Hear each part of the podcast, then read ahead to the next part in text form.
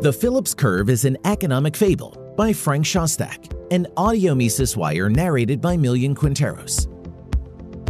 Keynesians and other economists believe the central bank can influence economic growth via monetary policy, but that it may bring inflation. Thus, if the goal is faster economic growth and lower unemployment, then the economy may pay the price with a higher inflation rate. There is supposedly a trade off between inflation and unemployment, described by the Phillips curve. The lower the unemployment rates, the higher the rate of inflation. Conversely, higher unemployment rates come with less inflation. Some commentators maintain that once the unemployment rate falls below what's known as the non accelerating inflation rate of unemployment, NAIRU, it sets off an inflationary spiral. This acceleration in the inflation rate takes place through increases in the demand for goods and services lifting demand for workers and putting pressure on wages, which increases prices. The NAIRU, however, is an arbitrary measure derived from a statistical correlation between changes in the Consumer Price Index CPI and the unemployment rate, i.e., whether a decline in the unemployment rate below the NAIRU results in the acceleration in the inflation rate. Using a statistical correlation as the basis of a theory means anything goes. For example, assume that a high correlation is found between the income of Mr. Jones and the CPI, such that the higher the growth rate of Mr. Jones's income, the higher the rate of increase in the CPI. We could conclude from this information that in order to exercise control over the inflation rate, the central bank must control the rate of increase in Mr. Jones's income. Can we ascertain the facts of reality in economics by means of correlations? One can use statistical and mathematical methods to organize historical data into a useful body of information, which can help assess of the state of an economy.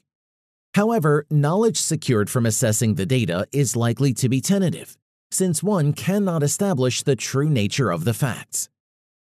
Milton Friedman wrote that since one cannot establish how things really work, the underlying assumptions of a theory don't matter. What matters is that the theory yields good predictions. In his Essays in Positive Economics, Friedman wrote The ultimate goal of a positive science is the development of a theory or hypothesis that yields valid and meaningful, i.e., not truistic predictions about phenomena not yet observed. The relevant question to ask about the assumptions of a theory is not whether they are descriptively realistic, for they never are but whether they are sufficiently good approximation for the purpose in hand. And this question can be answered only by seeing whether the theory works, which means whether it yields sufficiently accurate predictions. For example, an economist believes that personal disposable income determines consumer outlays. He then constructs a model, which is validated via statistical methods and then used to predict the future direction of consumer spending. The model's accuracy is based on how consumer outlays are correlated with other variables. However, should we accept or reject a theory based only on its ability to make accurate forecasts? For instance, we can say that all other things being equal, an increase in the demand for bread will raise its price. This conclusion is true and not tentative. But will the price of bread go up tomorrow or later? The laws of the theory of supply and demand cannot determine when the price will increase, only that it will increase. Should we then dismiss this theory as useless because it cannot predict the future price of bread? According to Friedman, we form our view of the real world according to how portions of information correlate with each other. Noting that changes in the CPI are inversely correlated with the unemployment rate does not establish the causes behind the growth rate of consumer prices.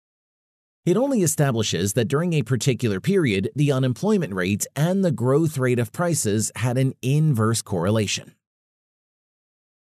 Theory must precede the data to make sense of the data.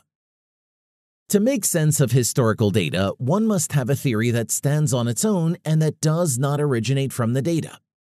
The theory must originate from something real that cannot be refuted a theory that rests on the foundation that human beings are acting consciously and purposefully complies with this requirement. The statement that human beings act consciously and purposefully cannot be refuted, for anyone who tries to refute it does so consciously and purposefully, an obvious self contradiction. Ludwig von Mises, the founder of this approach, called it praxeology, and he derived the entire body of economics from it. Mises concluded that in economic analysis, in contrast to the natural sciences, where true cases are not known to us, the knowledge that human beings act consciously and purposely permits us to determine causality. The causes emanate from human beings themselves. According to Murray Rothbard in his preface to Mises's Theory and History, one example that Mises liked to use in his class to demonstrate the difference between two fundamental ways of approaching human behavior was in looking at Grand Central Station behavior during rush hour. The objective or truly scientific behaviorist, he pointed out, would observe the empirical events. Example, people rushing back and forth aimlessly at certain predictable times of day. And that is all he would know. But the true student of human action would start from the fact that all human behavior is purposive, and he would see the purposes to get from home to the train to work in the morning, the opposite at night, etc. It is obvious which one would discover and know more about human behavior, and therefore which one would be the genuine scientist. Furthermore, according to Mises in Human Action, the physicist does not know what electricity is, he knows only phenomena attributed to something called electricity. But the economist knows what actuates the market process. It is only thanks to this knowledge that he is in a position to distinguish market phenomena from other phenomena and to describe the market process. Economic activity and inflation. Contrary to popular thinking, strong economic activity does not cause a general rise in goods prices and cause economic overheating. Regardless of the unemployment rate, as long as expenditure increases are supported by production, no overheating can occur. Overheating emerges once spending increases without the backup from production. For instance, when the money stock is increasing. Once money supplies increase, they generate exchanges of nothing for something, consumption without preceding production, leading to the erosion of wealth. Increases in the money stock are followed by rises in consumer prices, all other things being equal. Prices are another name for money that people spend on goods. If the stock of money in an economy increases while the number of goods remains unchanged, more money will be spent on the given amount of goods, so prices will increase. Conversely, if the stock of money remains unchanged, it is not possible to spend more on all the goods and services. Hence, no general rise in prices is possible. By the same logic, a growing economy with an unchanged money stock will see prices decline. Some economists believe there is a trade off between inflation and unemployment, which is described by the Phillips curve. The lower the unemployment rate, the higher the inflation rate will be, and vice versa.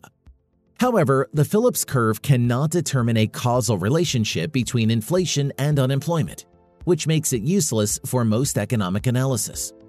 It is an interesting observation, but that is all it is. For more content like this, visit Mises.org.